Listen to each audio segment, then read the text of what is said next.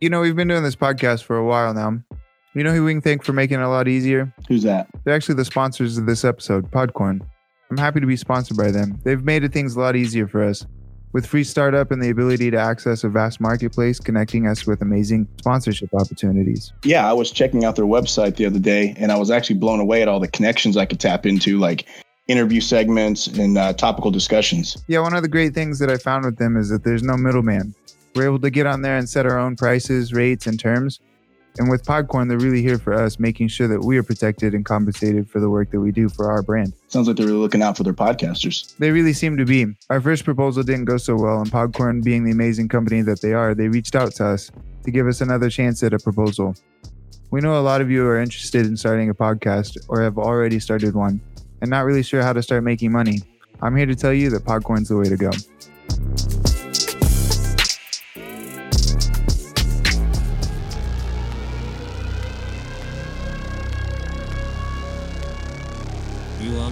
Listening to the Rough and Tumble podcast.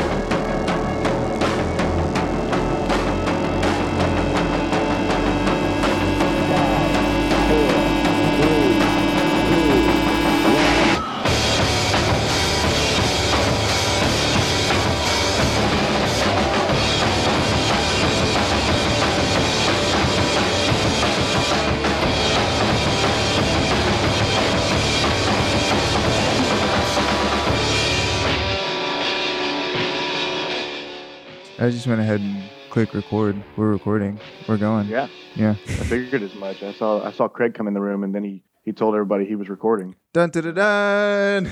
He's our he's our producer. Yeah. Slash- No, wait, Stephanie's our producer. What is Craig? Craig is our engineer. We'll call him our engineer. That's right. He's our engineer. Uh, Craig's not Oh, there's the bird again. a real person. I hope that comes through clear too. That's gonna be awesome. Stephanie has a bird in her uh in her audio, I guess. I was telling um I was telling Mitch Right outside my window. I think it's lovely. It adds like an Yeah. ambiance, you know? It really does. It's just it's like we're doing an outdoor podcast. Right. It makes us all feel like we're together, you know? Yeah. It's like a I We're need to change the lighting in here to make it look like sunshine. And uh um I was telling I was telling Mitch earlier in the week. Wait, when did we talk, Mitch? For some reason we were talking about this. Did we all About get on bird. No, about um our last ep- our last episode, how like it was recording and cutting out, um Yeah. at like crucial moments when it and so I ended up one of the things that I ended up saying was like racist, kill him, you know. was- and I was trying to talk about a video game, but uh yeah, so it totally made me look terrible. We need to have our Dog trying to get the bird. no, I'm gonna be muting myself most of this. No, no, no. podcast. no it's fine. It's fine. We should animate this part of the uh the episode. That'd be Yeah, just you remember I was talking about that? That'd It'd be just be good. Why a Stephanie cartoon- gets fired? a cartoon Stephanie on her bed, and like there's just like chaos going on around her. Like there's a dog in the corner chasing a, a bird around, and then like it's like chaos and stuff. It's like y'all been in my house. I feel like I have been. It sounds a lot like my house. And Bubba I've will met- see I've met like your roommate like three times on accident through the podcast. oh yeah. um Bubba will like at the back window we'll see a rabbit and just like start barking. You know how his, his bark like just Oh, yeah. penetrates your soul. Um dude it just it gets me every time. Like I nearly throw like- whatever's in my hand. It's so funny because he's literally just saying, "Hey, hey, hey, come look at this. Come look Yeah. at this. Hey, hey, hey." He's uh yeah, he's something else. We have a uh so this is this is episode 2 in our series Right. of uh of Renegades of Martial Arts. This one we're covering Mitsuya Mitsuya Maeda. I'm going to screw that up so many times. That's all right. Um that's just a his, uh, mouthful. Mitsuya Known Maeda. as uh, by his stage name as uh, Koma. yeah, I've never I don't know how to say that either. I don't want to screw that up. Yeah, I've, I, I've done extensive research, uh, and, and not not to take away from what Stephanie sent us uh, for the show notes and stuff, but um, I already grew up in this kind of history, I guess you could call it, you know, and um, and I, I thought I knew a pretty good bit, um, but there's a whole lot more about Maeda that a lot of people don't realize. Um, and when you start learning more about Kano, which we did in the last episode, and more about Maeda and his life and what it what it was that he did, you can almost start to see that there was a little uh, the the connection between Maeda and the Gracies is not uh, what what we were led to believe that it was as far as their um, their time together. It was a, they actually had a very short amount of time together, which we'll talk about later in the episode. But it, it's kind of interesting Spoiler going alert. through all the research and stuff and learning that um, that he was he was uh, in fact we'll actually talk about this too um, if it wasn't for American racism toward Japanese um, the, the history of jiu-jitsu may have been completely different um, to the point where we may have been calling it American jiu-jitsu instead of Brazilian jiu-jitsu That's true. Yeah. Um, so speaking of, so uh, he was the also the first. Uh, he's like the the first prize fighter, as far as I know. Like one of the no first, so uh, that was that was actually he? misunderstood Okay. um, i found that out a lot of those guys actually were doing that there was a whole group of uh, of those japanese guys that were going um, all over europe america cuba mexico places like that um, touring and and trying to spread judo and um, to different parts of the world um, and a lot of them were doing prize fighting Mhm. because there was no money to be made. Um, Maeda, the reason he became most famous for it was because, and it never really talks about why he couldn't handle his finances, but the dude sucked with money, like super bad. Mhm. And um, because of that, he always found himself in a position where he needed money, and that's where the prize fighting really picked up for him. Um, was just his. I mean, it never talks about him being an alcoholic or or or having a gambling problem or anything like that. You know, it just for some reason he just always needed money, Yeah. and he openly admitted it in his biography or the biography that was written about him. No, same. as- I always need money too. uh, speaking of which, we're now officially uh, sponsored. We're prize podcasters. Um, I went back and listened to. I can't wait for the ad to, to air. I don't know why they approved it. It sounds so forced. really, the one we recorded. yeah, I went back Oh, and I listened, great. and I was like, "Oh man, this sounds so forced." But uh, you know what? Whatever. I don't care. Um, we can re-record it. We're gonna. I think we're gonna pitch to them again. But um, this is a sponsored episode by Podcorn. oh yeah. Do we have to Um, talk about that, or does it like is it an automatic thing, or No, I mean like the ad that we run at the beginning um, Mm-hmm. is pretty much it. And like, so I mean, we can talk about it. There's no reason not to. But basically, it's um like I typed up a script of what I thought like a you know an ad should sound like for them. I don't know what I'm doing, you know, and um sent it to them, and they were like, "Yeah, that looks great. Um, go ahead and record something and send it over." And we took forever on it and then they messaged us back and was like, "Hey, um, do you still want to do this?" And so then we finally sent them a recorded commercial over. I like layered some music behind it, and then uh, they were like, "Yeah, that's great. We'll send you money," and that's it. I mean, like super super easy. So, but uh, yeah? See, all all you other sponsors that uh, were waiting to pull the trigger, you missed your chance. yeah, we're the we're big time now. Things are Yeah, we're different. big time. Our rates have changed dramatically. I, I, you can't see this right now because we don't have episode, but actually the whole studio is actually entirely covered in gold. yeah, it's Um, really weird. It was really hard to find a gold. Um, Also, we are terrible with rug. money, and we just we just uh, caked everything in gold, like that gold film stuff that you can put on toilets or whatever. Have you seen that? no, It's like a foil that you can wrap around toilet and then put like a heat gun to it, and it like molds to the toilet, so it looks like you you have like a chrome toilet or whatever. I might give myself a gold toilet for Father's Day. Yeah. Wouldn't that be awesome? yeah, all you need is a heat gun and some whatever that foil stuff is. I don't know what it is. But uh anyways, back to our Mitsuya Maeda episode.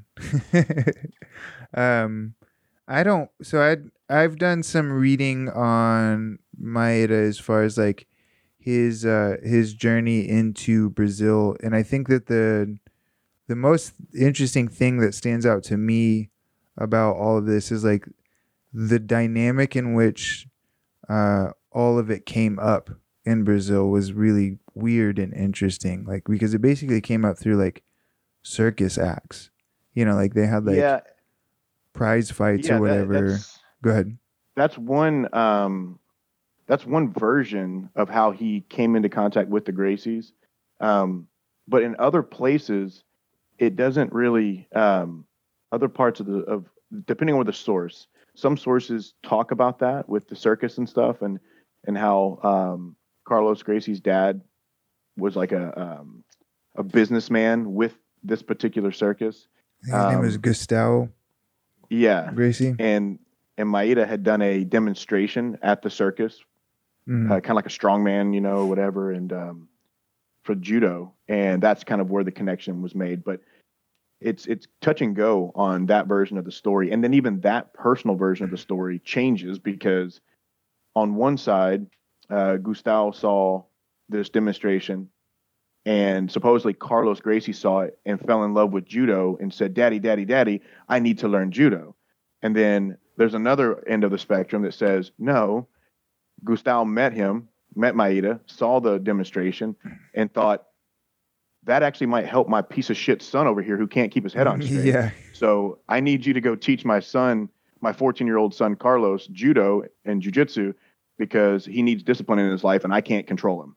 And he um supposedly begged him. I'm not even talking about the connections with the Gracies. Um Oh, yet, you're just talking though. about in general in with his life. that uh yeah his life in general um from what i understand he like what he was one of the things that he was doing throughout brazil was like doing these basically circus acts of um like greco-roman wrestling luta libre kind of stuff versus uh jiu-jitsu or judo that kind of thing um and so he that's i guess how he came up. I like I, I don't really under I don't know how things worked back then. You know what I'm saying? Like Mhm. what point in that in his life was he doing that? Like touring with the circus and uh and doing Well- these challenges or whatever?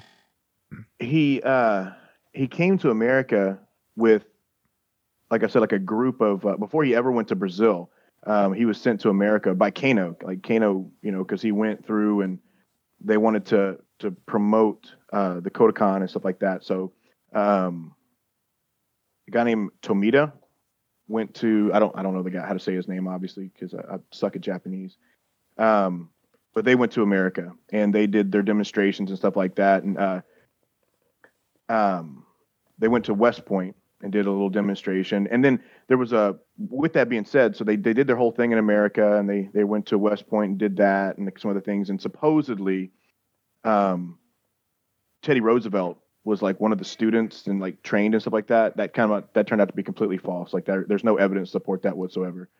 Um, but there's a whole story that talks about his first trip to America and he went to the, the Naval Academy and stuff like that. And, um, um, Who's making up these rumors about I know, right? like Like. I, it's like everybody wants to be a part of the story, um, Yeah.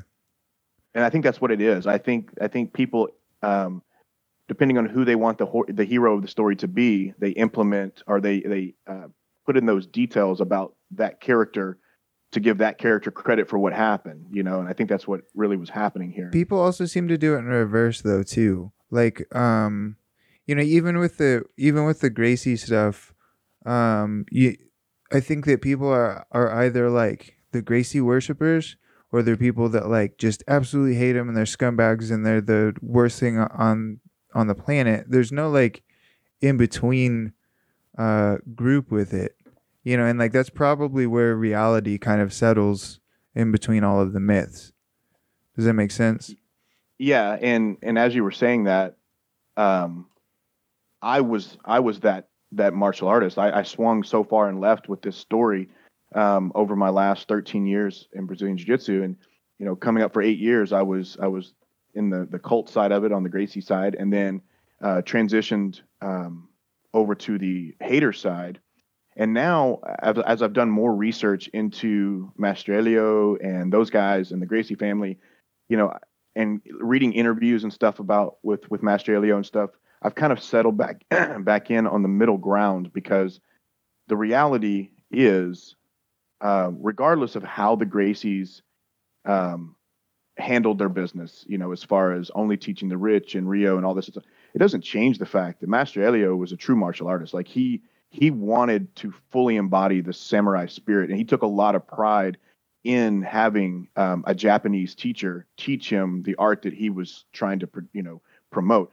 So you have to, I have to respect that piece. And so, you know, we, I think the haters come from the side of thinking that, you know, um, the same reason that, that, that, um, Democrats hate Republicans, you know, and vice versa, you know, Yeah. it's, I think that's really what it comes down to. It's an ideology thing versus anything more than looking at it and going, Hey, look, man, they were, the Gracie's family were still great samurais and martial artists, and they still put their lives on the line and their, their names on the line to to promote this art, you know, regardless of the other politics behind it. You know, we can't, you know- Elio didn't didn't choose to grow up in the family he grew up in. He he was that was where he was born. Same thing with Oswaldo Fadda and, and Luis Franco when we get into that one next uh, next episode. But so you can't blame them for utilizing what tools were available to them based on who their family was and, and the money they had and stuff like that. You know, they, you know, Right. we we know people like that. You know, we know you and I personally. We know uh, a particular individual that would, you know, I hate when we start talking about background. particular Huh? individuals. I hate when we start talking about particular individuals I know. because But my point is, those particular individuals always like come up to me or something. That's called guilt. Uh, yeah. no, this this person um, came from that you know a, a background with a little bit more ability than others, but at the same time, that individual also put in legitimate work. You can't take away that person's accomplishments and the things that they did Right. just because they had the means that other people didn't have. You Yeah. know, like there's still a middle ground where you still have to put in the work and you still have to go out and get the results. And no matter where your background is, that doesn't change that. you know? Yeah. So Jiu-jitsu doesn't lie. yeah, there you Um, go. Exactly. So here's an interesting little thing. Um, Maeda was in Brazil starting 1914, and Mhm. I'm looking right now. I have I, I have a choke, the untold story of jiu-jitsu in Brazil. We need to start doing like whatever it's called. What do they put at the bottom of a of a Citation yeah? What's it called? What was it called? The not the- credits. yeah, whatever that is. There's a name for that. Feel like it's called credits. Okay, whatever. So in the credits, we need to like. Don't get mad at me. uh, so, uh, Gracie, Carlos Gracie doesn't show up in. It, it, I have a whole list of members of Conde, Conde Koma's troops in Brazil. Um, starting from 1914, he, it was Mitsuya Maeda, Okura, Satake, Akiyama, and Matsura. That was 1914 in Sao Paulo. 1915 15 in Rio was uh, Maeda, Okura, Satake, Shimizu, Shimizu, and Raku. I've heard a lot about Raku. Raku was like the fucking man for a little while, from what I understand. Um, Satake um, went on to become uh, Luis Franco's uh, main instructor. Okay. Oh yeah, yeah, I yeah, yeah. I remember seeing that name come up uh, when looking him up. There's some other dates indicate first confirmed year of ring activity. Uh, okay, so in 1909, I guess maybe there was some. Oh, I guess it's just like a list of people that were doing wrestling or whatever.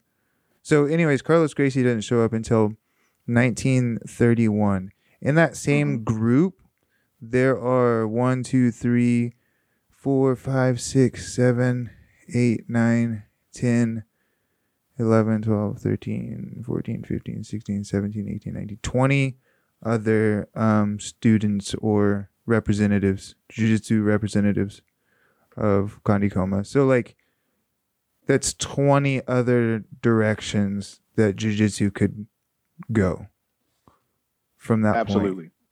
And so that would be interesting to see where each one of those students went or representatives went. I don't really. There's like Dudu, uh, Dello, Felipe Cantino, Asunsao, Andriotti, Antonio Andriotti. Yeah, there's Valdemir, uh, which I don't think that's the. Yeah, I don't know who that is. But um, so that's pretty wild to think. And then there's also multiple years after that. I guess up to Yeah, and there's no telling how many of those guys got their blue belt and quit anyway. yeah. Um, there's a somebody on Instagram posted uh, a black belt. There's just a blue belt who never dipped.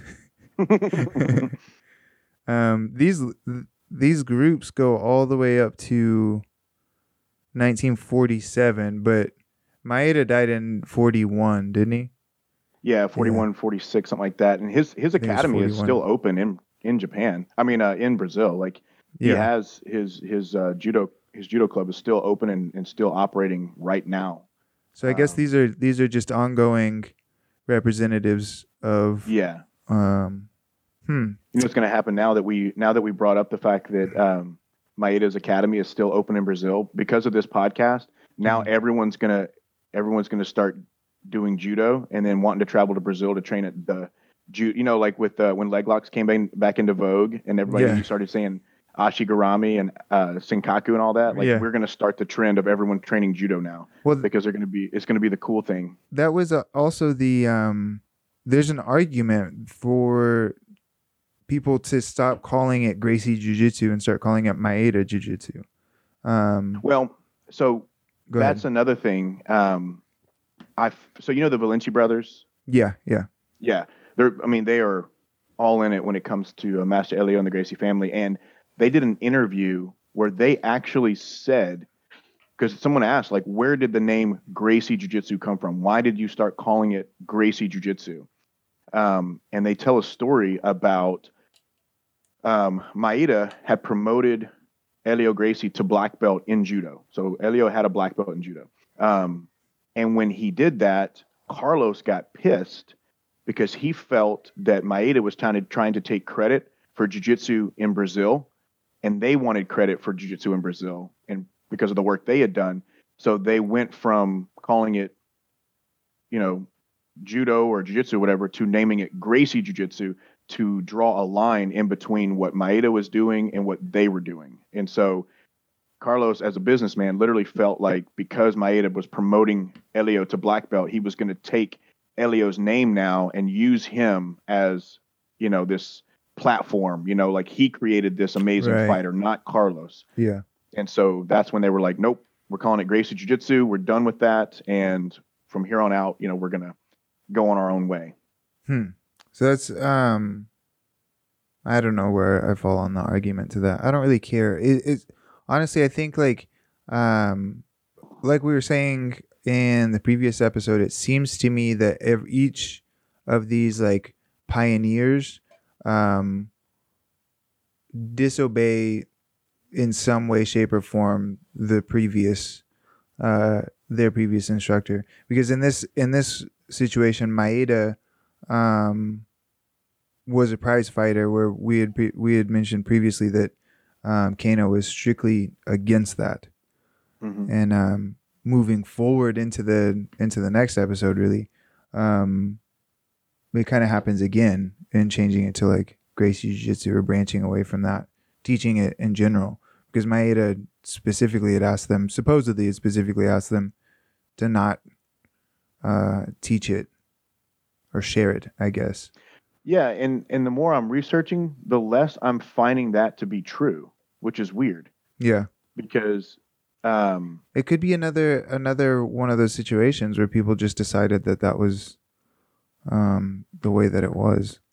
Yeah, because the Gracies were not the only Brazilians in Brazil. They weren't even the first Brazilians in Brazil teaching jiu-jitsu. Like that's that was the crazy part. Like there was there were several other Brazilians who had learned ju- uh, jiu-jitsu, not judo, because judo itself, the term judo, ne- did not actually make its way to, which I thought was interesting, um, to to Brazil until like the 40s and 50s. Yeah. Until it was uh, made part of Olympics. They most of Brazilians had not heard the word judo um, at all until it was in the Olympics. Well, I mean, we can even go back and look. I have this list of all of these Brazilians that are doing judo and Mhm. jiu-jitsu before a Gracie is ever even brought up. Another Gracie name that pops up um, on here in Maeda's troops, which is fucking cool. Like, I know, like the the. I think that's cool too. They call it a troop. You know, like yeah, how how awesome would it be for like, you know, a hundred years from now, they're like Mitch's Mitch Hall's troops of jiu-jitsu fighters and then they have like a list of all your fighters that you had from year to year like dude that's legendary status bro And they um, they pr- they pronounce. Uh, do they spell it T R O U P E or whatever? Like like a, Yeah. like a troubadour almost. yeah Oh, that's cool. um members of Conde Koma's troops in Brazil oh that's so fucking cool we're like sitting here all excited about it I want troops um so that yeah the, another name that came up is George Gracie and I don't I don't know who Mhm. that is I haven't I've never heard of George Gracie George Gracie, I thought was uh, the original Gracie that came from Scotland to Brazil. That could be, you know, like maybe later on. Okay, so this is 1948 that that happened. So that's even later. Um, Oswaldo Gracie would be the next one from Carlos. That's 1939. hmm The member, the dates are kind of all mixed up here. Yeah, there's a lot of. uh And see, he's ra- oh, here's Elio Gracie, 1937. Um, so it sounds like Carlos did was training for what six years before Some another Gracie jumped in. This is 1937 is when Elio um started was one of his troops or whatever, a member of one of Maeda's troops. hmm But uh, so that's a pretty big gap.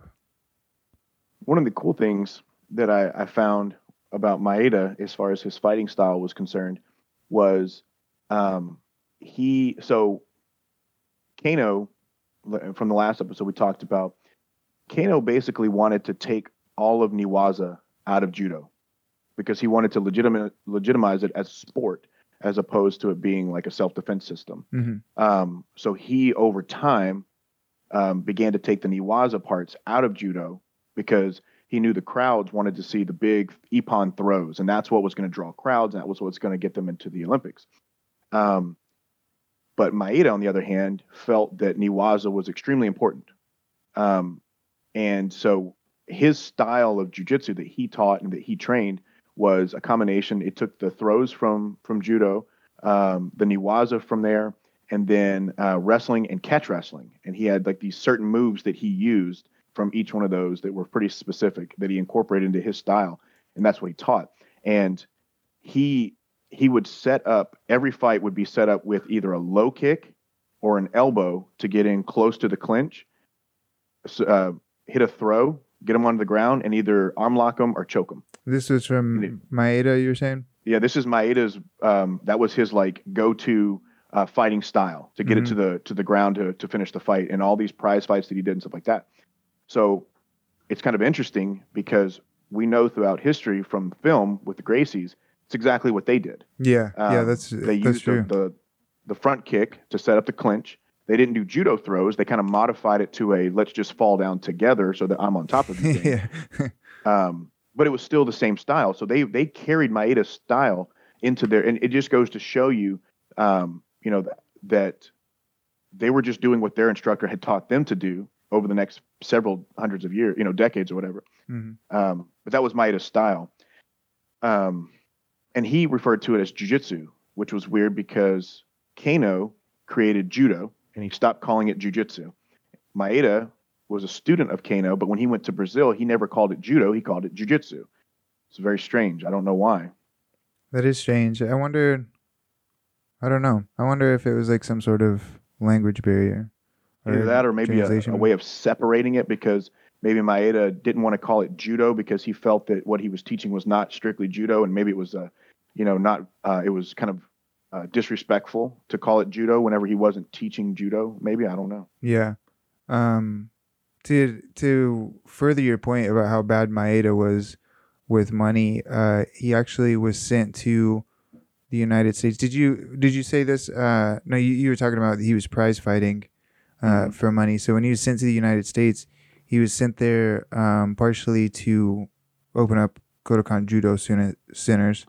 Um, yes, and yeah, and he was and run them for profit and his expenses were supposed to come out of that um but because Maeda apparently was like ill prepared and just like spent all the money or whatever i don't know what I what the know. fuck he it did never tells you where his money goes. Yeah. I just assumed that it was just on. I mean, he was spending it on on the same things that everybody else was spending money on at the time, which was prostitutes and alcohol. you yeah know? the book the book the toughest man that ever lived uh says Maeda's Maeda's woes uh with this creative accounting would dog him for the rest of his life yes, exactly. I feel you, Like- bro.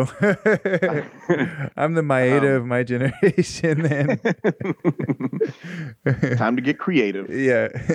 the um in his trip to America, it did say that part of the reason that um then and the judo never really took off in America initially in the beginning was because Americans did not like the kata stuff.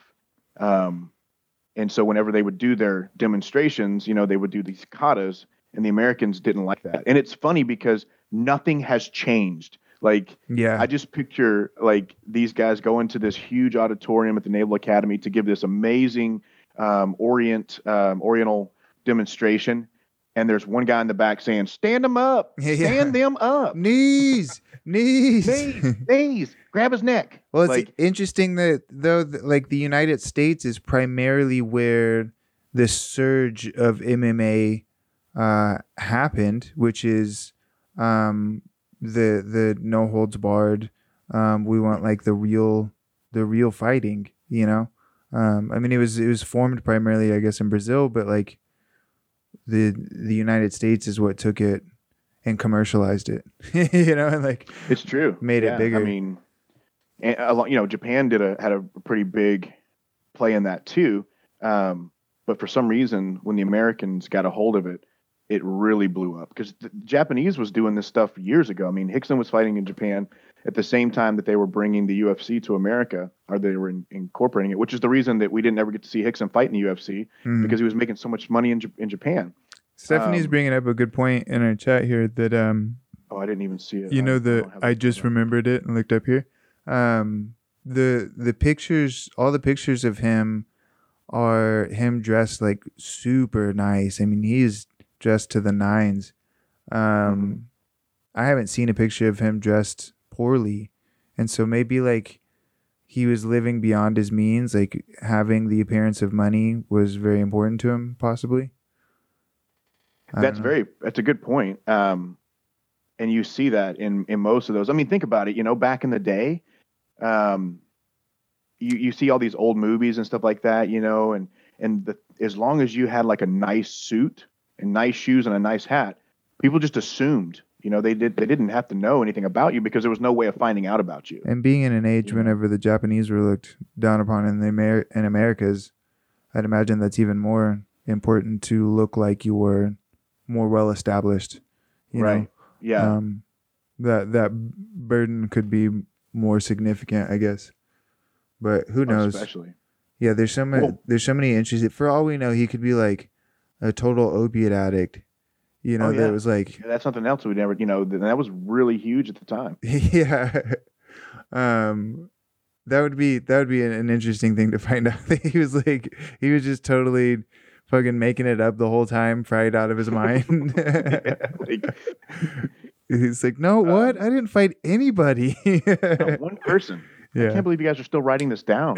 yeah oh give me some Um, more opiate i'll tell you some more there's some more opium Up Uh. until like 1925, that's where so Maeda pretty much did the prize fighting thing from like the you know 1900 up until like 1925 is and around 1925 is where he started working to bring uh, Japanese immigrants into Brazil. Like that became like his life's work, Mhm. um, and what he was really more so kind of working toward. Um, and he actually ended up basically telling Japanese immigrants like, "Hey, don't go to America. They fucking hate us there. Come to Brazil. It's cool. I got some hookups. I got a little bit of land over here. I'm hooking up with too. Like, come on over. I will take care of you over here, and nobody's going to be mean to you." Um, and that's essentially how the Such a Japanese. funny- Uh, Can you imagine Huh? the ads? No one will be no one will be mean to you here. Everyone will play come nice. on, come on. We yeah. are, no one's going to be mean to you here. Come to Brazil. No one will take your lunch money. That's right. No Um, bully zone. Yeah, that, I think Um, uh, that's something that m- maybe that people that haven't been to Brazil might find surprising is that there's a huge Japanese population in Brazil. Um, I imagine. I mean, I don't think a lot of people was was like the realize Amazons. that. Yeah. Um, there's a yeah, there's a really really large Japanese population in Brazil. I think it's a lot probably due to those efforts. Um, but who knows? Yeah, somebody knows. I'm sure. Was it maybe World War II? Did something happen during World War II that a lot of Japanese went to Brazil? Does no, no, um, you're thinking of Germans. A lot of Germans went to Brazil. in World War II or after no, World War World II? War One. World War One. Where did we? When did we fight the Germans? I thought we fought them both times. No, Uh, we fought the Japanese one time. yeah, in World War II for sure. And then, okay, then yeah, World War One is when we fought the Germans. wait, where's Japan? I'm just kidding. Uh, Dude, we Alex is going to give me so much shit because I'm in the military and I don't. we've got to stop with like anything that involves geography or in time frames. Yeah, time, Time frames. history. That's really my biggest thing. I could literally, if I say yesterday, that's any day before about two days ago. Yeah, you know, That's why I just say the other day. Yeah. That encompasses the last five years. right. Lizzie gets so mad at me about that. I'm like, the other day you said this, and she's like, no, I didn't. I'm like, yeah, it was like five months ago. You remember? Like we were both there. yeah, that's and that's exactly what ha- what's wrong with how history is written down is because and that's my problem with uh I hate to I hate to go there but with the Bible that's what that's what I that's one of the problems that I have is it's all um stories that have been told and then written down um World War II we fought Japan 1941 Yeah. it was uh interestingly enough 1941 is also the same year that Maeda died so was Yeah, Maeda's so- death uh, part uh, Hmm. starting World War II? Yes, I think Sounds- conspiracy uh, proven. Based on the evidence, Yeah. yes. Based on the evidence that I see here, uh, World War II created jiu-jitsu, and uh, Maeda started Maeda. World War II. Started World War II. His death did, honestly. We would be in peace right now if it weren't for that. Um, One of the things that it talked about with the Japanese im- uh, immigrants that Maeda brought in, um, a lot of them went like into serious debt because they they didn't understand the Brazilian diet, so they didn't understand they didn't want to eat the same foods that the Brazilians were eating, Hmm. and so they went to a shit ton of debt um, because they they were growing rice and eggplants and tomatoes and all these different vegetables, and yet nobody. So the reason they went into debt was not because they didn't want to eat Brazilian food. It's because they were trying to grow crops that they were used to growing in Japan, but the Brazilians didn't eat it. yeah, so they were probably And so they trying to were- bring over their Yeah, they were. yeah their so nobody wanted to buy the food that they were selling at the markets. You know. I you know I've heard about interesting like problems with uh so in Germany Walmart has tried to move over there and I guess has struggled because the Germans prefer to go to different markets to pick up their food like to go to a, a butcher to get their meat and go to a somewhere else to get their whatever groceries rather than going to an all encompassing one store um but that's interesting that like when people try to bring those some of those ideas over, how a culture will just completely reject it. And Oh yeah. there's no real reason why. You know, like they're just like, no, we're not gonna accept that one thing that you guys are trying to bring over. You guys can live here, it's cool, but we don't want your food. Leave your rice and beans at the door. Yeah, and then Americans are like, "All right, listen, we like your food, but we're gonna completely change it. we're still gonna Yeah, call we're it Chinese call it food. hamburger. we're still gonna call it Chinese food, but it's gonna be something Yeah, completely different. Yeah, yeah. We're gonna we're only gonna take the parts that we like, which we are we want your culture represented. but your food is shit. We don't want it. That's exactly what the whole thing is. Um, do we have any like authentic, authentic food that is in like America, like Americans. I- well, yeah, like what what is what would be an American food? Like cornbread? Um, no, that came from uh, that's a, a Creole dish from Africa. Um, I only know that because of my I'm from Louisiana. yeah. Um, know. it, it's not because I have any education in the in culinary arts. Oh, okay, there was a, ja- a Japanese and Brazilian immigration agreement. When was that, Stephanie? Can you look that up for us? Should have been around 1925. 1925. I don't know. Um Yeah, that makes So they just they're just like, "Hey, why don't you come on over to our country?" How does that work? How does an immigration agreement Well, work? they were. Remember, I was telling you last time. Part of it was because they were trying to take advantage of Japanese labor. Oh, and okay. so- yeah, yeah, that's true. Yeah, it came whenever whenever um, African slavery was abolished, pretty much in the in the world. People were like, "Who else can we make slaves?" yeah, that's exactly what ended up happening. They're like, who else is really hardworking and doesn't ask a lot of questions? Yeah. Hmm. You know, and so they kind of turned it over like, you know, this big deal that they were gonna like, you know, it was gonna be this ama- like, hey, come to Brazil, like we're not gonna be mean to you. yeah. What a good what a good selling strategy. We need Such a to good uh, slogan. yeah, come to Arkansas. We won't be mean to y'all. 1908. Okay, 1908. So that was a that was in the beginning. Yeah, I feel like of- that had to have gone with some war. There had to have been some war that happened. the War of 1908. Yeah. Is that is that a real war? Mm-mm. Okay. What's the war of 19, The War of 1912. 1912? There we go. Um, man, we need to we need to recategorize this podcast into a history podcast. Honestly, Yeah. um, We just- because we're spitting straight facts here. surely there was some war that happened that created that uh, immigration. I really think it was the abolishment of of, uh, of slavery, slavery. throughout the world. Yeah, African slavery. Okay.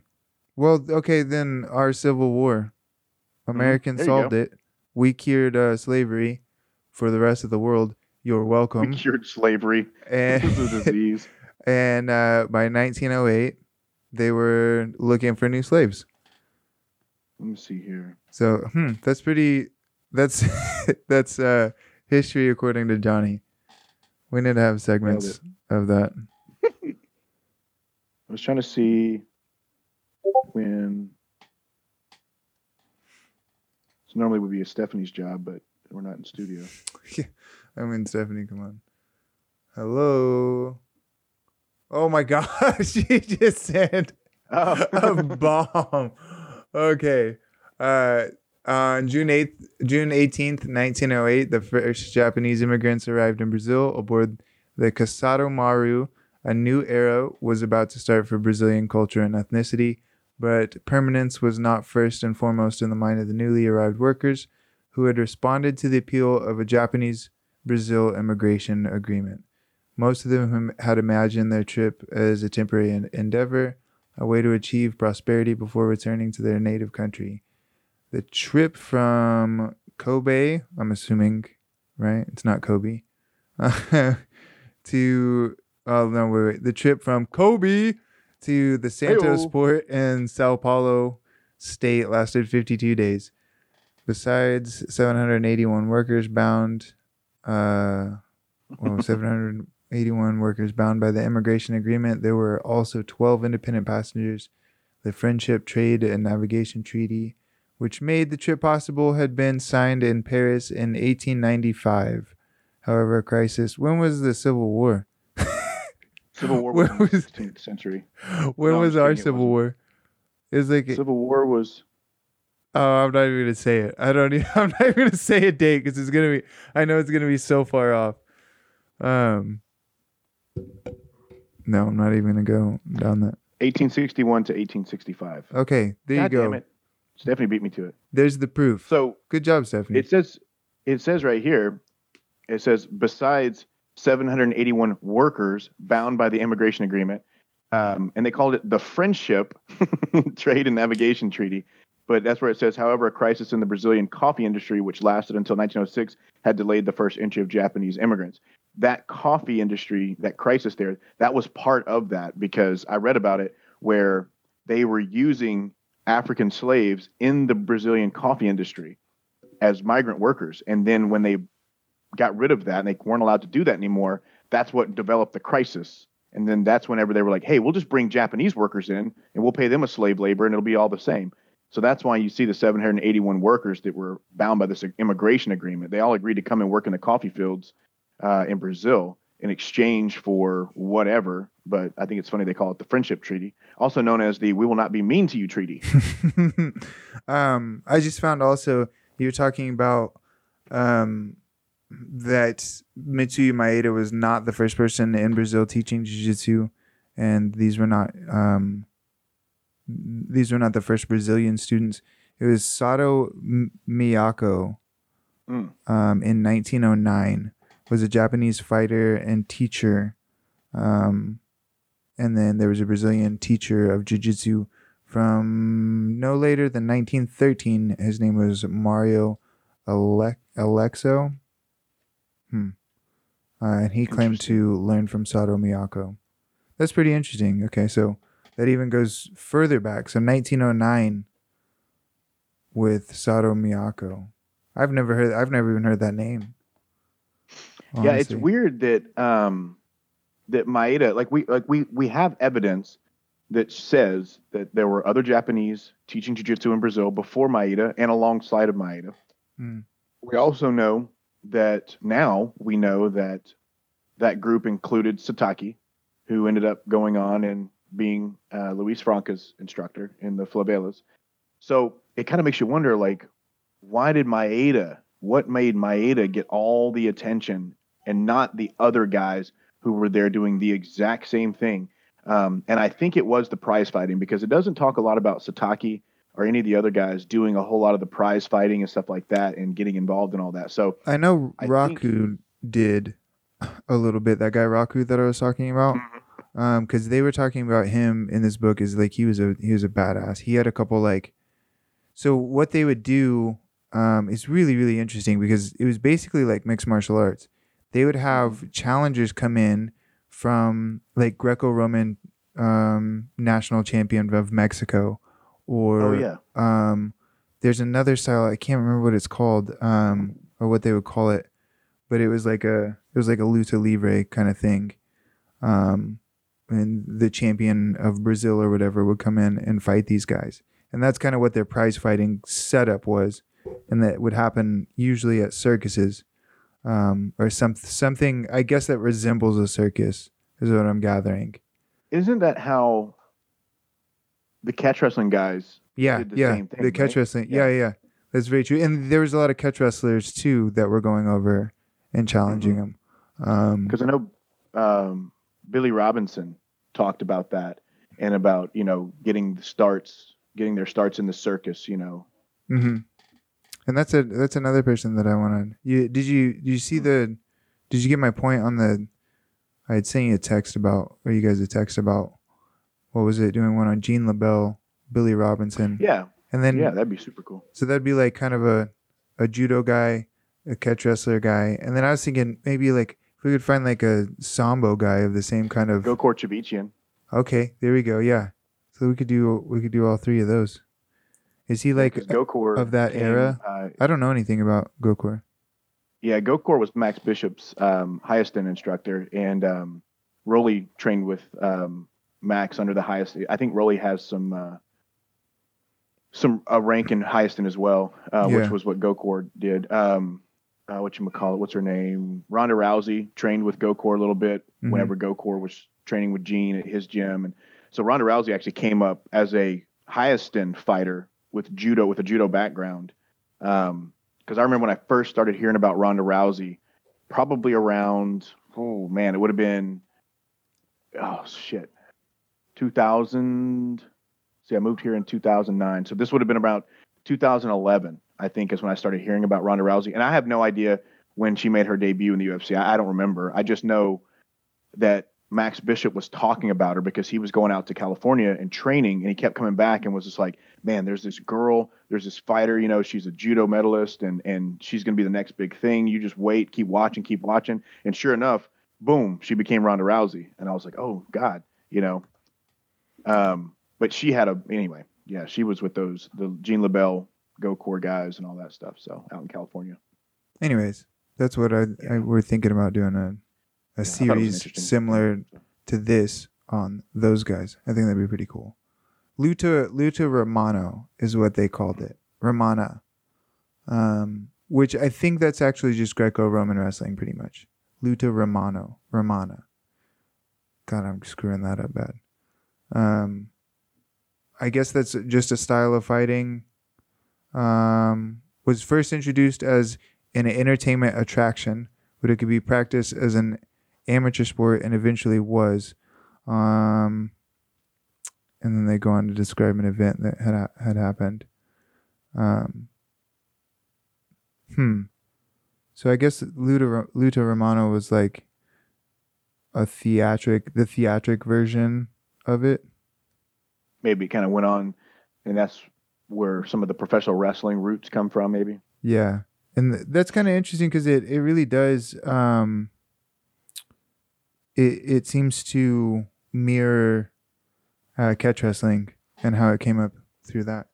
And so There's pictures of uh, Maeda doing catch wrestling, like actually doing no gi, you know, with no no kimono, just a pair of you know pants or whatever, and, and he's Mhm. like he's putting people in catch wrestling holds and stuff. So they call Maeda the Johnny Appleseed of judo. Um but who would be a uh, a Johnny Appleseed of catch wrestling of that same era? You know, Uh, was yeah, I it around? know, was it around then? Well, I mean, it says Luta Romano. We need to look up. Um, we need to look into like Greco-Roman wrestlers of that era, and kind of see what they were doing. That'd be pretty interesting, and see if there's anything that came of that. You know. No. No, I, I mean, there has to be a history no different than what Maeda has. You know, there had to be a catch wrestling version of Maeda. There had to be a Greco-Roman version of, you know what I mean? Like yeah. every one of those sports, they were trying to do the same thing. I mean, So America, and that's what that goes back to your point too. What made Maeda special? Right. And Stephanie said he was known as kind of being like the loudmouth. You know, I'll fight anybody, anywhere, anytime. Um, which the more the more we find out about his personality being a loudmouth and a and a I'll fight anybody, and also his terrible financial ability. It really. I think he was just a drunk. I think that's what's coming down to. I think maybe the guy would just go to bars, blow his money on on alcohol, opium, and prostitutes, and then start yelling that he would fight anybody in the bar. With a shirt on. well, I was I'm starting to see like the the traits that everybody dogs on about the Gracies. You you see a mirror of that in Maeda.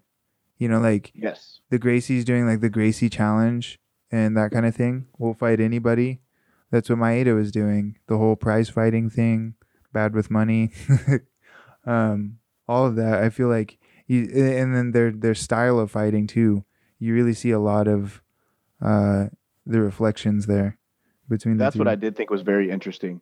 Was when I started to find out, like you said, like you you find out that the student is just mimicking the master. That's that's all it was. You know, like they only knew what they were taught. The, speaking of the Gracies, you know, um, which also kind of seems interesting if you think about it, because Luis Franca, who trained a little bit under Maeda, but most of his time was spent under Satake, is almost an unheard of person. Mhm. So you know, Satake uh, came along with Maeda, but was obviously the you know the quieter, maybe you know the more sullen instructor, and you see that in his students. You know the the quiet professionals versus the you know the loudmouth And how much prize fighting was Franco doing? I mean, I imagine just I the, given the time any. Uh, I imagine because of just the time period that he would have done some, because it seems like everybody was doing it or was like that was doing jujitsu was required to. It seems like you know. hmm I feel like that was just a part of the time. Um, a little bit like when we were looking up American Rough and Tumble, they were saying like that was you needed to be ready to have a fight like that about every week. you know, like um, Right. And so, um, yeah, I don't know. It, I wonder how much he pri- he did prize fighting again because Maeda's prize fighting and Gracie's um their their capitalist mindset and their uh building upon that all they're doing is is setting up prize fights for themselves you know Mhm. um that's what So the, really the- entire The UFC same is thing that made Maeda super famous and well known ended up making the Gracie just as well well known. Mhm. Um, you know, it, it's they they became part of that Brazilian fighting family and everybody knew about them. And then so here's get to America, here's that's an- when you know their story is told. here's another thing too that I'm just now putting together. Um, Stephanie goes back to talking about Maeda's style, um, how Mhm. much he he loved to be. We think that we assume that he uh, wanted to appear well dressed all the time, um, and the Gracie's offering to uh, you, you know the the notorious line of the Gracies like only doing it for the rich, um, Right. and, and the poor weren't able to do jujitsu. Again, might reflect uh, Maeda's style.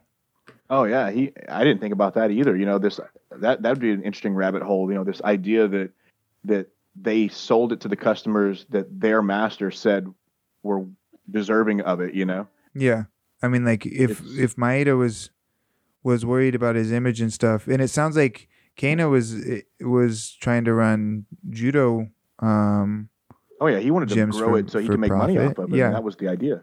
And so it sounds like these these ideas are just passed down from from one to the next, and maybe got diluted along the way, um, and muddy, but it's it, they they reflect each each generation. It seems like. Um, Yeah, and it's no different than I mean, I mean, you don't you don't run an academy for free, you know. Right. Yeah. And so Um, it's funny how all these people are like, well, they only taught it to the rich and blah blah blah blah. Motherfucker, if you're starting a business, you're not going to go start a business somewhere where you're going to make zero dollars. yeah. And you know, like we're we're we're so we think we're so much better than than them. You know, somehow that we are the samurais and that we have this Japanese, you know, bushido in us because we would never do. Bitch, yeah, that's exactly what you would do. exactly. And you're you're the poor person that's saying, you know, like Yeah.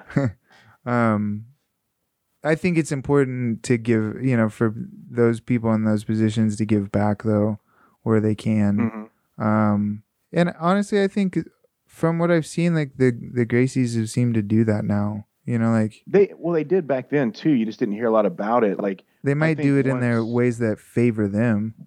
But yeah, I, yeah, fuck it. because um, Robert Drysdale is, you know, is it is it Robert Drysdale? Who's doing the uh, yeah, Robert Open Guard Drysdale. documentary? Close yeah, guard. Close guard. So when that thing comes out, I think we're going to see a lot of cool stuff. And He's basing that. So what? What I'm reading, what I'm like, I'm typing in just different keywords through this book. The book that I'm reading through is the movie that is based off of. The movie's based off this book, uh, and so basically, we're doing the the podcast the movie. Go ahead though. Oh, sorry, my uh, my two year old was taking apart the. Uh, how do you what what is the thing? What's that thing called? Oh yeah. I don't know what you're looking at, dude. The humidifier. I'm sorry. I'm sorry. My, I see. Put it back on there. This is great. We can listen to uh, Mitch raises kids via podcast. Sorry, I had to I had to intervene. no, it's fine. She was taking the top off the humidifier, and then she wanted to try to drink the water.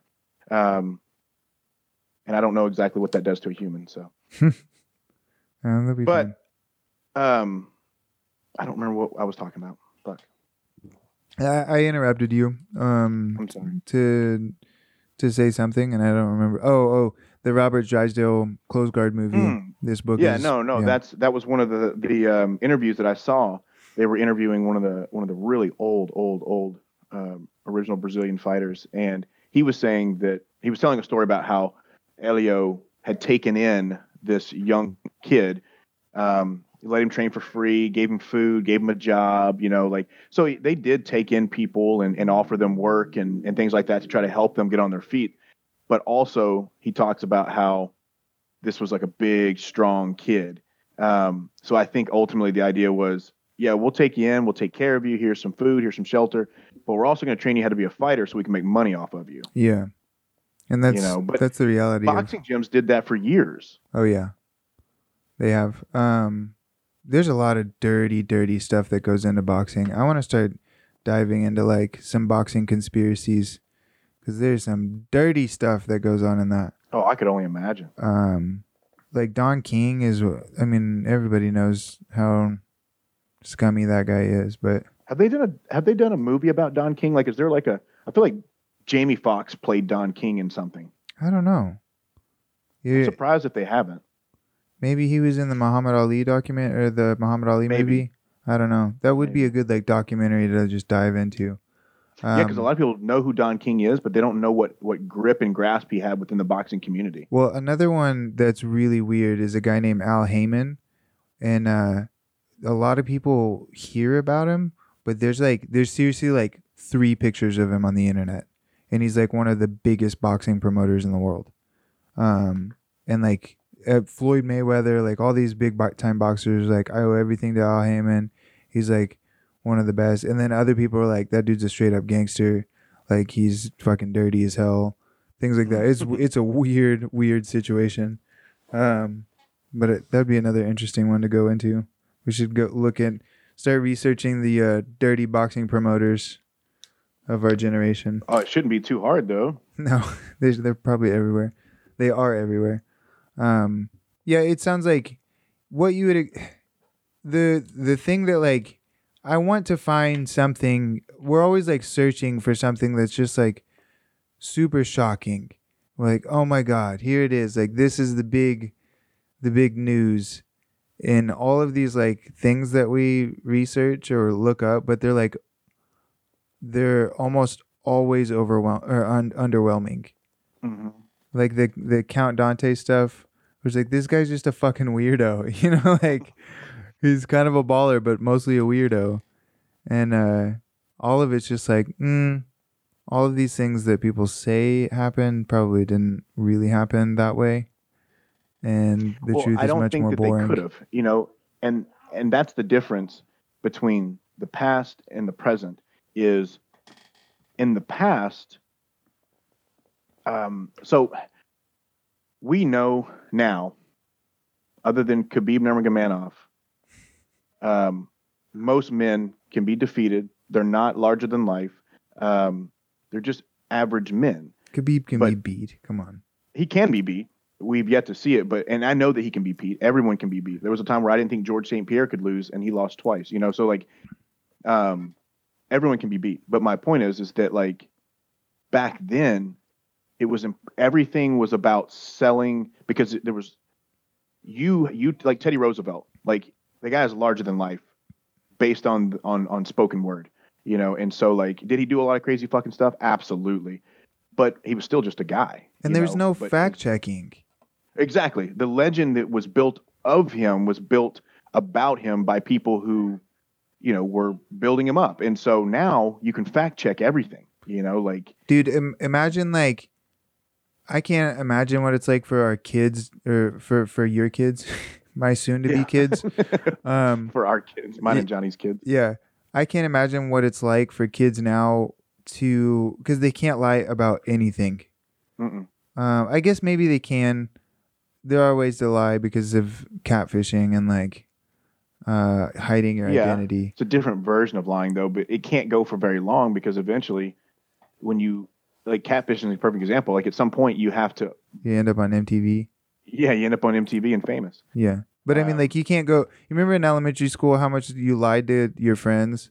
Like, oh, yeah, like, my dad did this, you know? And then, like, you now you can't do that because you, you could say that and they're like, yeah, really, I follow your dad on Instagram. He didn't do any of that shit. you know, like, I lied a lot. I had um. oh, I did too. It was horrible. M- and it was the dumbest stuff. And most of the reasons that I lied was because I wanted to be cool and hmm I wasn't. And so I remember I was talking to these two kids. I remember the kid's, his kid's name. His name was Jody, and he apparently had a shit ton of GI Joes. Right. So this was in the third grade. So he was GI Jody. Yeah. so Tell me you called him Um, that.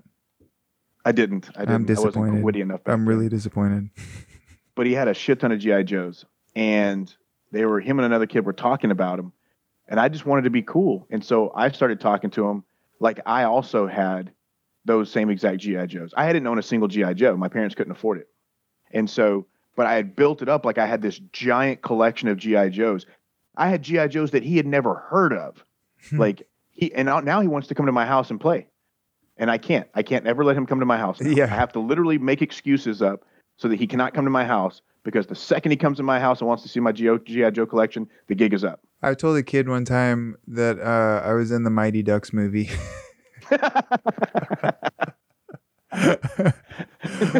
yeah, I totally. I was like, yeah, I was. I was in the movie, and uh, yeah, those are. I mean, those were the good old days. Nobody could fucking prove you wrong. Nobody No, could I got fact check a that. one time Couldn't because I IMDb told me. uh, I told a guy that I was adopted, and um, because I'm, there was I had this neighbor and his parents, his dad was a, a, a pilot in the Air Force, and in Japan, literally, this kid Kevin was left. you just saw that meme. Yes, Quack, I saw the meme. quack, Stephanie's Quack. Yeah, yeah. Look, there's me right there in the background. You see it? yeah, he's right there. But I had um I for some reason I thought it was cool that this kid was adopted. Like I don't know why. Like I because it was different. And yeah. I But- told him that I was adopted too. I told this kid's parents that I was adopted. Well, then he came over to my house and he was talking to my mom and stuff and then he goes um yeah, so Mitch Mitchell tells me that he he was a, you guys adopted him as well. That's amazing. my mom was like, "What?" yeah, And we I had like I didn't know what to do, so I ran away. I remember. You remember like you? I wanted to have a cast on my leg because like everybody gave attention to the kid that like broke his leg or whatever, you know, yes. that kind of thing. But my point in going behind that was like, imagine all of the stuff that uh that you could get away with. You know, like they're booking you for a carnival, for your big fight at a carnival, and uh they're like, so how many times have you lost? You're like, mm, never. None. Not actually. not one time. Not at all. I'm like, oh wrong." wow, that's that's amazing. I'm gonna write that I mean, down. We're gonna use it. that, okay? I mean, like, who's gonna again? Like, who's gonna? Nobody can say any anything else. I don't even know how people got caught for crimes back then. Honestly, They didn't. That's why we had so many serial killers in the 80s. yeah, that would. I mean, you could do. You could. People were having. People had two families.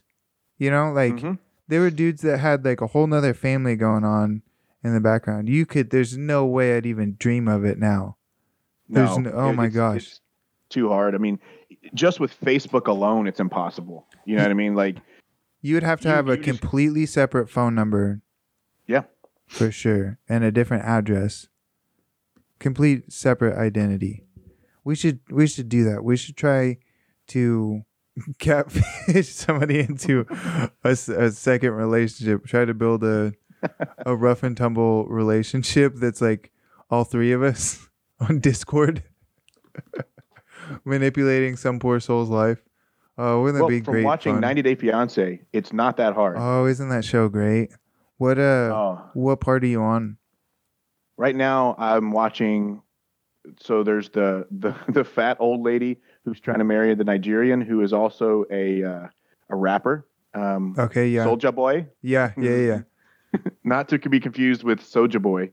Um, and I just watched the episode where his he's trying to get his mom's permission to let them get married, and she's like, "No, you're not marrying an old woman," Have you watched which like totally makes sense, though, right? right? Well, like, dude, again, anybody that watches those, you, you just watch those shows and you're like, what are these people doing?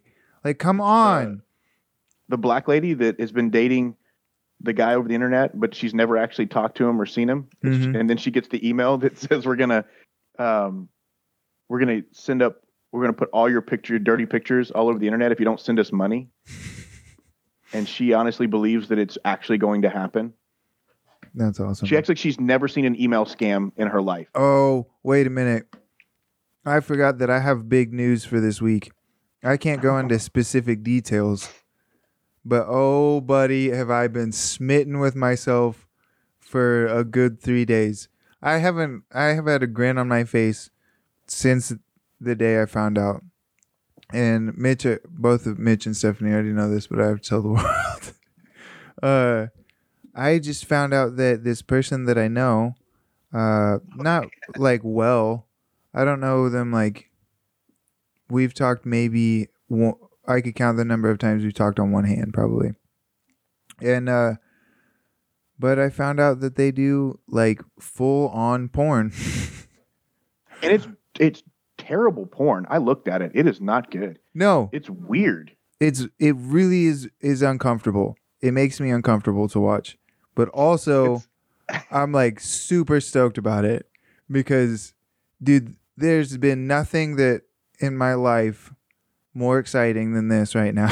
uh, like that's I not said, true. I'm uh, having a child. it's pretty exciting. Yeah, next to having a child. It's like I said the other night when we were talking about it. Like from looking at her um, her repertoire of work, it literally looks like she's the chick that like the producer comes in the room and is like, "Okay, we need Bethany. You're going to you're going to put this inside of this while this guy wears this mask and does this, this, this, and this."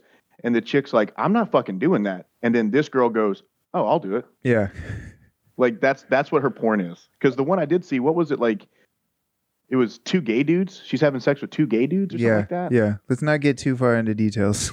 I don't want to like. I don't want to like end up calling somebody you out. You know. to listen and go, they're talking about me. yeah um not that she ever Well- she ever would but uh Yeah. i just don't want to be that person but i also i am that person and i'm so excited that i Well, I uh found out that i um, found this out I found out that our valedictorian from my high school um, went on to do the exact same thing, but not nearly to that capacity. Because I was just talking to a buddy of mine, and we were just, uh, you know, he had he actually graduated from that high school. I had ended up moving to a new high school, so I didn't really keep up with all those people. And I was just like, "Yeah, how's so and so doing?" And he's like, "Oh, they're doing great. They had a bunch of kids. They did this or whatever."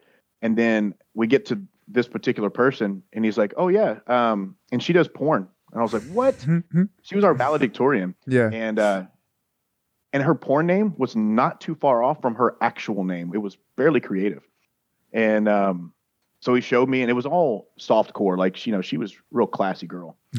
and uh but So- I guess she used it to help pay for her psychology degree, which is even more ironic. yeah Um that is from the. University of uh, at Louisiana Tech, actually. So a couple Go of alum out there probably know her. Um, well, the thing that's most exciting to me is like I got to follow this person on Instagram for a good like th- four, five years, something like that. Whenever the last time I was single, and then just think that this was an average, everyday person, and then all of a sudden one day I saw one tiny little hint, and that got me on the dude. I was like, oh man, I gotta find this. I went deep down their their their uh, Instagram, their Twitter, and to their Twitter friends and followers, and then I finally found it. I'm so proud of myself, dude. I'm so I'm just so stoked. It's uh I'd like to thank the Academy, uh, you know, my mom and dad. I'd like to thank them. Oh my god. there ought to be an award, man. Oh man, it's it's been a good week. Just been really blessed. I will Um, say that the girl that um, that I knew, who ended up doing softcore, after she got done, mhm. um, I think she had all her content removed You can do that. I, I guess so because I have not been able to go back and find, like when I first found out, if I typed in her porn name, all that stuff came up. Yeah. Why were And you? now when I why were you it going in- back and trying to find it out Well, because I wanted to. I was just doing it right now to see if she was for research? You know. yeah, it was for research. I wasn't doing it because you know But um, yeah, I think she had all that stuff removed. I don't know if you can do it or not, but she probably did. It's just it's just such a um such a surprise. And it would if anybody, absolutely anybody, like put some kind of hint out there, I'd be all over it the same. like it doesn't matter. There's another person I went to high school with that um I found that out about and I was super I've been super dude. amped about. The amount of porn that I watch on a regular basis, and the amount of you know film actresses that are in those movies. Yeah. There's there's guys like me and you making these discoveries every day because of websites like Man, that, you know. My next goal is to run across one completely naturally. like There's a couple uh, times where I thought I did that. Oh, me too. Um, but just to be looking at at porn one day and then be like, I know this person. I think I Pretty just sure. I'll have a heart attack. Go ahead. I'm pretty sure I know one of the girls from. Remember the original original Girls Gone Wild? Oh yeah. Um, I was. They had a New Orleans edition one time, and I didn't watch the movie or anything like that. But you know, at th- three o'clock in the morning, they would do all the advertisements for it and stuff like that. You know, Mhm. and I remember seeing one of the advertisements for the Girls Gone Wild New Orleans, and it 100% looked like a girl I went to high school with, but I never watched the movie. So I, I mean, for all I know, I watched the movie and I'm like, oh, that's definitely not her. But like that snippet that it showed for years, I was like, that is Jennifer. That is 100% Jennifer. we had a uh, we had a substitute teacher that apparently was on one of those um, when they came to Fayetteville or something, and all of the- all the high school guys were like super stoked about it. Of course they were. yeah. Man like we were to oh we were talking about um last episode. Was it last episode? I don't remember. We were talking about like the first the first time you saw boobs. Uh was it like a weird situation or was it who's had a pleasant time the first time they've ever seen like the opposite sex uh genitalia for the first time Well, that could be a, that could be a deep and scary road to go down if we're not careful. I was just trying to remember the first time I actually ever felt my first boob in like a a situation like that. I'll tell you mine because I've got a good story for it. Um, when I was a kid, we had these like this rock quarry um, that I lived maybe like three blocks from, and uh, you we would like we would like walk across this field and through this ditch up a big hill, and then you're at this rock quarry, and I have like I have no idea how I didn't die um, hanging out at this rock quarry because there's like bums that were murdered there and stuff. Anyways, um, I'm like, me and my friend were coming up this big ass hill to come over to the top of the rock to the rock quarry, um, and as I'm hiking up the hill, I see this this woman's breast breastises, uh, on like full on boob, and I'm like, oh my god, and I freak out. And I and my friend goes, "What is it?" And he like starts to run up, and I go, "Nothing." And I push him down the hill, and then I scramble back over the hill. And uh, but like two people were just having sex right there at the rock quarry, and uh, I got to be you know a part of that special moment for about five seconds. They made a special moment for me. Disappointed the first time she saw a penis. Yeah, uh, Stephanie wa- just advanced to level four.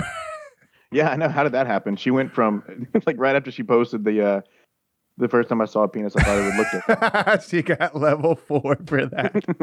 Congratulations, Stephanie. Um, yeah, there's like a. remember thinking that um, a girl's vagina was right below their belly button. It makes sense. It does make sense, and I thought that into my teenage years. I told you I thought that uh, I can't wait to like, you know, screw up my child and like tell them weird things. But I I remember thinking that my like men grown men uh, didn't poop because it was such a it was such a thing to like stand up and pee. You know, like I thought I was training f- to one day not sit down on the toilet anymore. Does that make sense? you know, like, because like the first step was like get him to go into the toilet, and then I got that, and then I thought that like my next progression was like, well, now you don't have to sit down on the toilet anymore. You just do it all standing. and so when I walked in on my dad, I was like, what?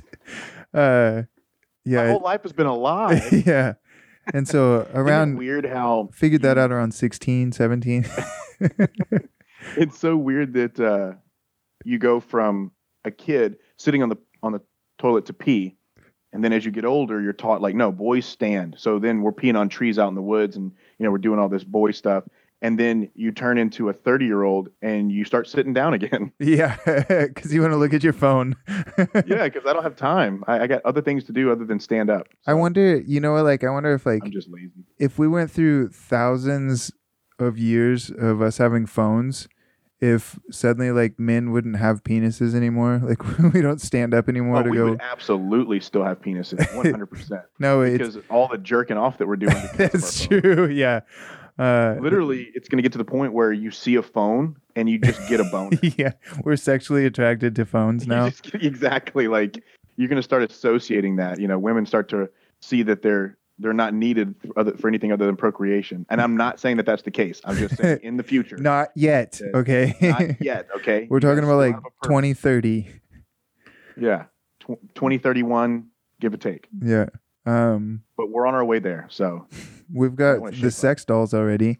We could, Mhm. if we attached our phones to our sex dolls, if they could like run on Bluetooth, I believe Japan's already doing something like that. They for got it. sure. Yeah. There's got to be like you can set your doll to a different mood, like give it angry eyebrows or something, and then you know, like, uh, Angry eyebrows. Like, there's so much more to a face than eyebrows. Like, well, I mean, like I would imagine that it would work like a like a character creator in a video game, where you control the eyebrows and the cheekbones, the the eyes, like how open they are. Um, what if you wanted like a dead a dead fish kind of vibe? You know, like I want to. what would the eyebrows do then? I don't. they just they don't make eye contact with you. There's got to be. Are there dolls that are trained to make eye contact? I wonder. Trained to make. Unt- I mean, Well, I mean, like the AI or whatever. oh, it's designed to stare at your face. Yeah, like because they have like the facial tracking stuff. It doesn't seem like it would be Mhm. that far off for them to use right. Uh, that stuff to uh, in the eyes to make that more lifelike. That might be a million dollar idea right there. We could get on If only we had the um. the million dollars. that, that they exist. Yeah, if only we had a million dollars or a tech company that could do that for us. Yeah. Well, I've got some friends. we'll get. I know a couple We'll, we'll get on it. Um. I've got a team. Yeah. Every once in a while, I'm just getting a whoop whoop, and I don't know where it's coming from. So, but that's going to be on the episodes. They're robotic. It's about twenty thousand dollars. That's ins- Mm-mm. who There's people that buy those. if you have twenty thousand dollars to buy a sex robot, I guarantee you there's a woman out there that will accept twenty thousand dollars for your penis. You know, Mhm. like there's a real life human woman Mhm. that'll accept. I know women, um, like my ex-wife, who would do it for far less than twenty thousand. Yeah, dude, I would do it for twenty thousand dollars. Yeah. Yeah, um, sign me up. I don't know what website that is that you get signed up on, but uh, yeah, like who's spending that kind of money on a on a It's called- sex doll? It's called www. Yep, I'll do that. yeah. uh, it just that blows my mind, dude. Like maybe maybe it's a bunch of people, a bunch of dudes. I'm assuming it's mostly dudes. Um, we can't we can't discriminate. There's got to be some girls True. in there that are ordering these. Um, but I'm assuming that it's it's probably like a bunch of tech nerd dudes that are saving up money and then buying it. Either that or it's Yeah. those guys that are like they blow all of their money on a lot like Maeda did, you know? He's bad with money. Um, a lot like these tech guys are. See how I'm tying it together here? Um, but you know how they're like they all they all have collections of like weird those weird dolls. Um, I don't know. There's like uh, there's all kinds of weird little doll figurines that the that people collect. I don't want to say those people, but like just people in general. Because there's a I've seen a lot of different people collecting those. I've never understood that personally. Um, but I'm all for something to waste my money on too. So Yeah, I'm always looking for the next thing to spend money on. yeah, um, it's like one of my top five favorite things to do. Um, which is a good thing that the economy is like down the toilet now. I, everything's so cheap right now. Yeah. What's uh what's your what's your forward plan into getting back into training? What's your what's your what's your forecast look thought like? about that, and uh, so as of today, Mhm. I have not done jujitsu in like three months. yeah, I haven't I haven't done it in, for a while, yeah. I surprisingly haven't missed it. um, as much as I know that sounds weird to hear from a black belt who makes a little bit of money on the side from teaching jujitsu, um, I, I I really I haven't. Um, Dude, I I I have felt guilty for not missing it, but I Yeah. I think it's like because don't get me wrong, it's absolutely one hundred percent my passion. I've been depressed because like there's there's this this vague light of jiu-jitsu might not be a thing anymore. You know, like that oh, kind yeah, of that you kind of became a thing. and it wouldn't be a thing. and Yeah. fine. Um, well, it's been really bothering me that like you know this could just wipe out jiu-jitsu. Um, Mm. in or my business, what I live off of. But I've I've I felt the same way. I felt like guilty for not missing it as much as I should. But we've done it for so long that That's it's what I'm getting at. it's just a nice break. Yeah. Yes, it's been a nice break, and and um, you know, I know, you know, because I talked to Joey here and there, you know, and, and Joey, you know, he obviously he has to keep his guys pumped, um, you know, and, and a big part of who he is is is part of, you know, um, his academy and his students, you know, and, and that kind of thing, and and I think because um, with me, since I'm I'm a I'm an on staff coach, um, you know, I don't none of my identity is ra- really wrapped up in in jujitsu. You know what I mean? Like it Mm-hmm. Oh just it's just something I do. It just is who I am, and I, I it's part of my life. But it, it doesn't. I have no identity attached to it. I think, and so um, and I don't mean that in a bad way. I just mean like with you, you you know, jujitsu is attached to your identity because you're a business owner. That's your income source. Same thing with Rolly and Mr. Green and all these other Matt Hamilton, those guys, uh, Joey. Yeah. Um, and on the flip side, as a student, because most of your friends are your training partners, well, in in that sense, you know, the identity gets wrapped up in your social group.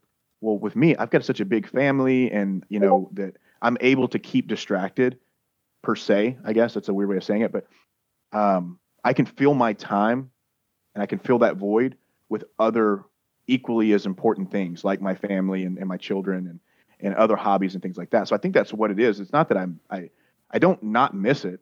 I've just been successful at filling the void in the meantime so that I don't have that void to to miss, you know.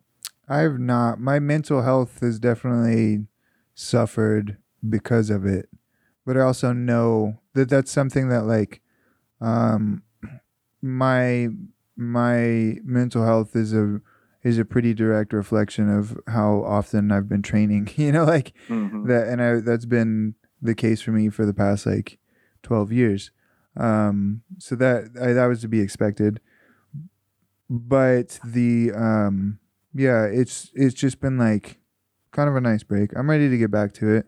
I'm I'm kind of like concerned about getting back to it because I'm like, am I gonna be like super driven once I get back in there, or am I gonna be like, it's so much easier to be lazy, it's so much harder to get back into shape, um, that kind Luckily of thing. for me, that's one thing I did not do was I um I still every day I'm still working out like um yeah, since I can't go to the gym and lift weights and stuff, and I don't have a home gym, um, I've really just been like nailing with sprints, long distance running, push ups, pull ups, body weights. Like, I mean, I'm I'm working out every day, so hopefully I'm doing enough yeah. that when I do start, I'm not far behind.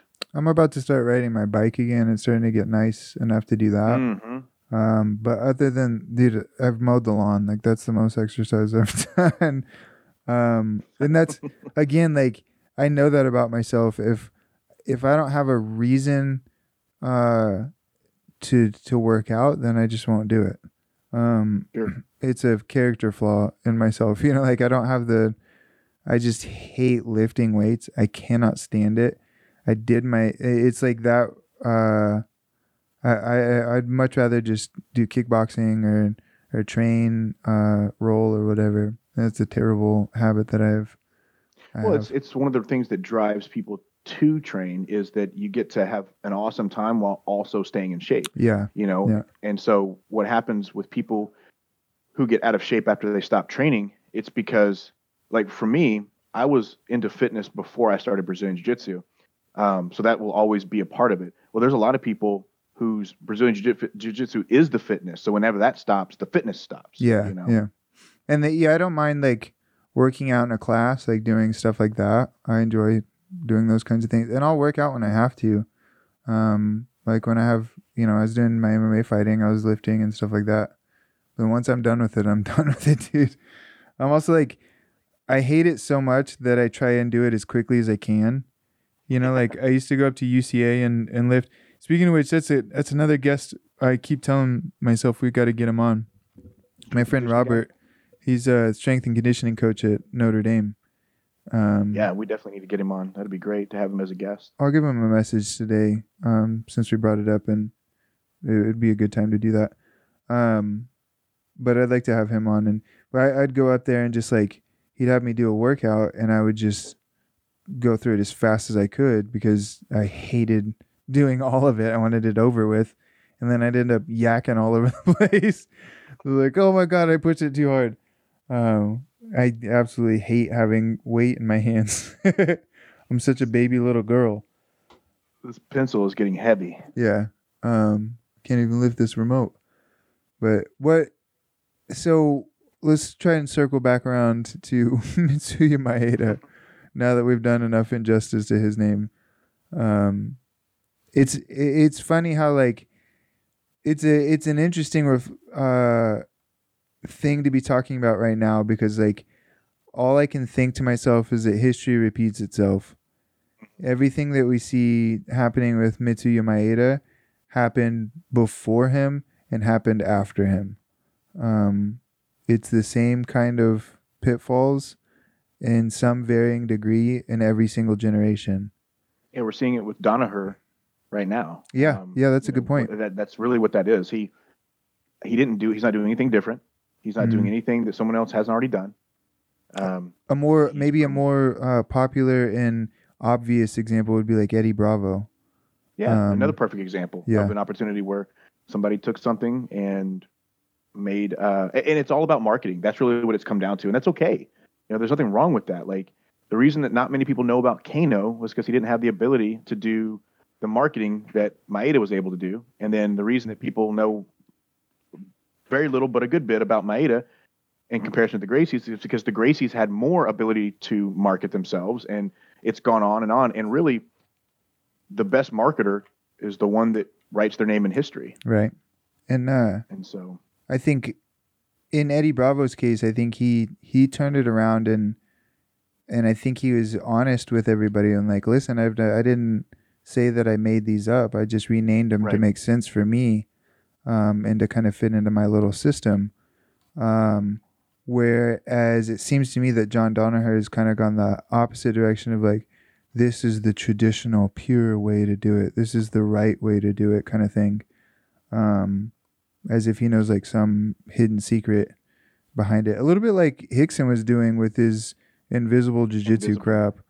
Um, i- it's th- those kind of ideas become really obnoxious because it's just the same shit. It's like when you go to a casino and you're like walking through the casino and it's like it's so obvious what they're doing.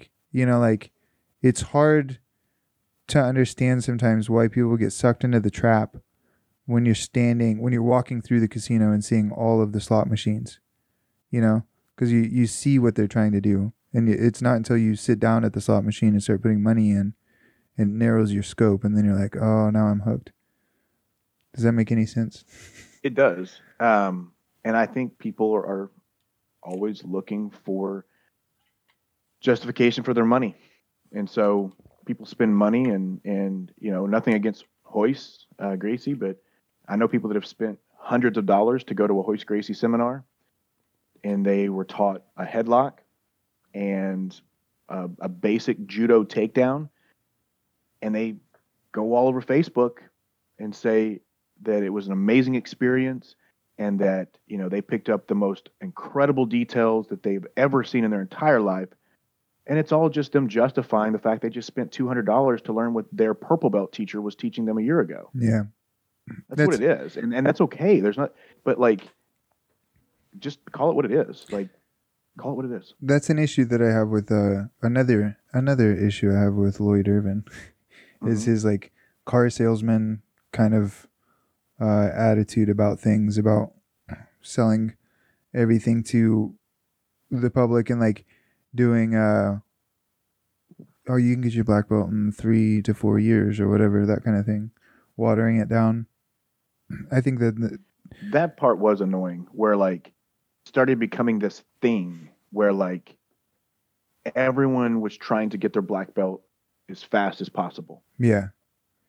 And it's instead a of embracing the journey and, and putting the time in like yeah you're right. I remember flipping through all the um, magazines and lloyd irvin would have this little cartoon yeah. in there and Yeah. and it was always the same thing. Like you know learn the secrets of how this guy got his judo black belt in one year and his jiu-jitsu black belt in four years and became a world champion hmm Yeah, I see. Uh, he he has like ads that run on Facebook all the time that I see. I got banned from commenting on him because I brought up his rape stuff. Um, but it's all and it's all people that are then turning around and and being like, oh my gosh, this is such amazing material, Master Lloyd Irvin, that kind of thing. And uh, man, I I think the internet is just like really screwed a lot of things.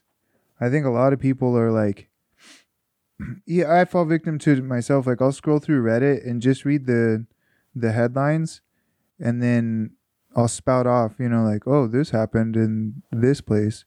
And then you find out like that's that's completely not true at all. Um and I think that that kind of thing happens in jiu-jitsu, happens in everything, but I think Mhm. the internet does it. Um What- stephanie asked what the difference between japanese jiu-jitsu and brazilian jiu-jitsu is if it depends on who you ask um, I don't know ask- the technical differences, but there's no tech there's no difference like if, if you if you ask um, certain people mostly people in brazilian jiu-jitsu it's funny because all the people in brazilian jiu-jitsu all seem to know exactly what the right answer is uh, but the reality is is as we've learned throughout researching these characters there's no difference there's none there's no difference between judo and jiu-jitsu and brazilian jiu-jitsu it's all the same it's, the really same. it, it's really like the the rules that came up around each one of them. I think. Um, Now, Brazilian Jiu Jitsu does use the guard more. Um, there was a, uh, a form of judo, and I, I'm going to fuck it up if I try, but it was like Kosen, Kosen Judo, um, focused more on the Newaza side, which is the one that Maeda preferred.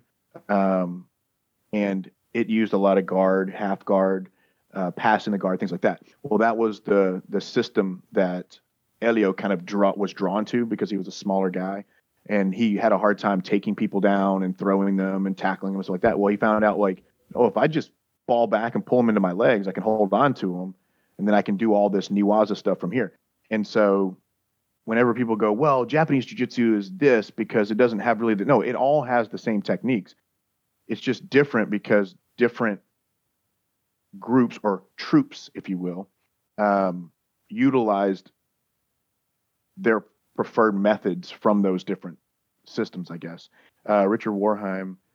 There's uh, a, uh, black belt in Japanese jiu-jitsu so as well, Mr. yeah. Dring actually, he's a um, he's a black belt in a style called weeping style jiu-jitsu. Mhm. and he's like, It's really like Aikido style almost. Yeah, um it a little bit if you took all of the, like the fluff out of Aikido and from what I've I've done like a couple seminars with them on it and from what I understand of it it's based around basically eight uh wrist locks that are all kind of off of like um either same side grab or cross grab or same side cross grab with the same hand or whatever, you know. Um and it fucking hurts. It's like Well, the most the thing. painful thing in the world. I don't like it. people have to rem- people have to remember that jujitsu is not an actual thing. It's a word that means you know what I mean. Like Yeah, it's all made so up. It's, You know, like it's yeah. It, it's it's not like if you say, well, I do jujitsu. Well, I do Japanese jujitsu. Well, like the thing is, is ju jitsu like those are two separate words in Japanese, and they both mean something different. Like gentle art or ryu means the way. You know, so you hear like Ishin Ryu karate is this way of karate, and so it's you have to understand that piece too. And like you said, weeping style jujitsu, like it's how do I say this? It, ju- the word jujitsu is a concept. It's not a style.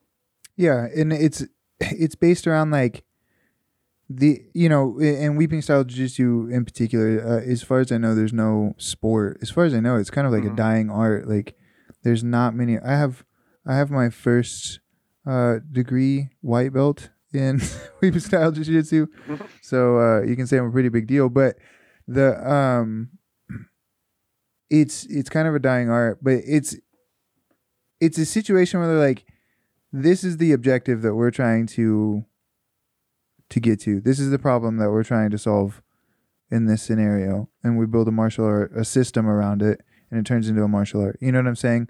Like that's that's all that is. I think i think that mma mixed martial arts and it already kind of has will be a martial arts system in several years you know there's already gyms that are building curriculums yeah, around they're just MMA, MMA gyms. Yeah, yeah, and uh, even Greg Jackson has his like own brand of martial Greg arts. Jackson system. Pat Miletich, same thing.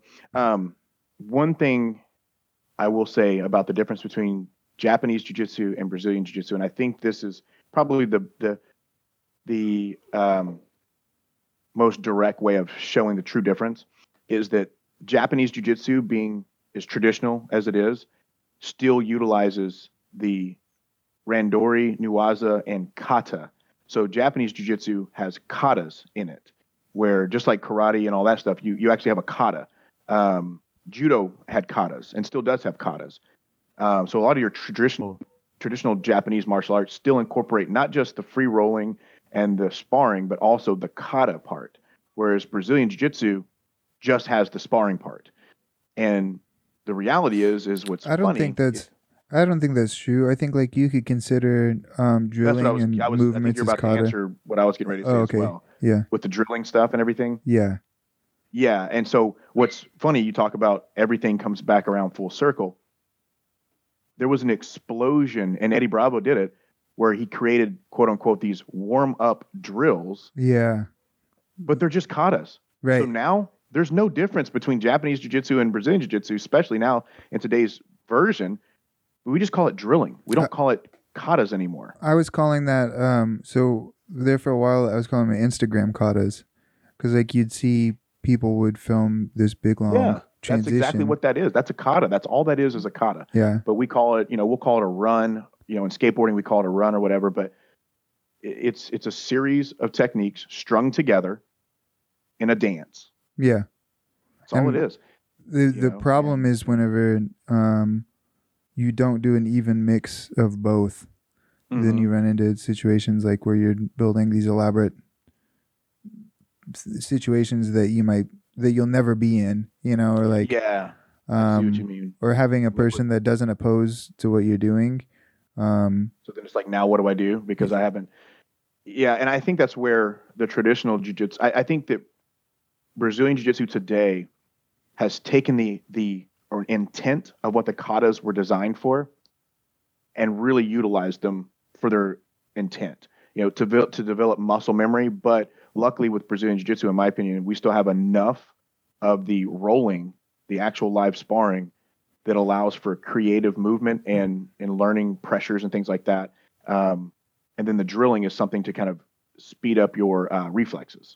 well i'd heard a um a, a black belt speech given by somebody i don't remember who like you know you'll see those posted on youtube or whatever and watch them um and be like man i wish i could give a speech um but uh this guy was talking about one of the things that attracted him to jiu-jitsu was the challenge of authority like Hmm. you tell me that this move works. Okay, we're gonna see if it works. You know what I'm saying? Like yeah, prove me wrong. prove yeah. i'm gonna i'm gonna see if, uh, if this works now and i'm gonna test it or you know you go to your instructor and it's like now i'm gonna challenge my instructor and uh, you might not necessarily like say that or you, you shouldn't say that don't say that to your instructor but like you know how it is is it- you know like Yeah. you're like this I mean, you're still i'm gonna try and challenge this technique yeah defeat the technique always. You're always trying to beat the technique. I mean, if you arm lock me and you show me this is exactly how an arm lock should be done, well then I'm going to do what I can to make sure that it doesn't work for you the next time, which means now I have to improve my arm lock attack, yeah. which improves your arm lock defense and we go back and forth back and forth infinitely uh, until we have, you know, and like you know you have a coach that tells you like you can't do an armbar this way. My first thought is like watch me. You know like i'm gonna figure out a way to do it. Um yeah. and, and so it's it's this challenge of authority and i think we go back to like what i was saying er, earlier in the podcast was that um, all three of these scenarios there's a heavy emphasis on a challenge of authority.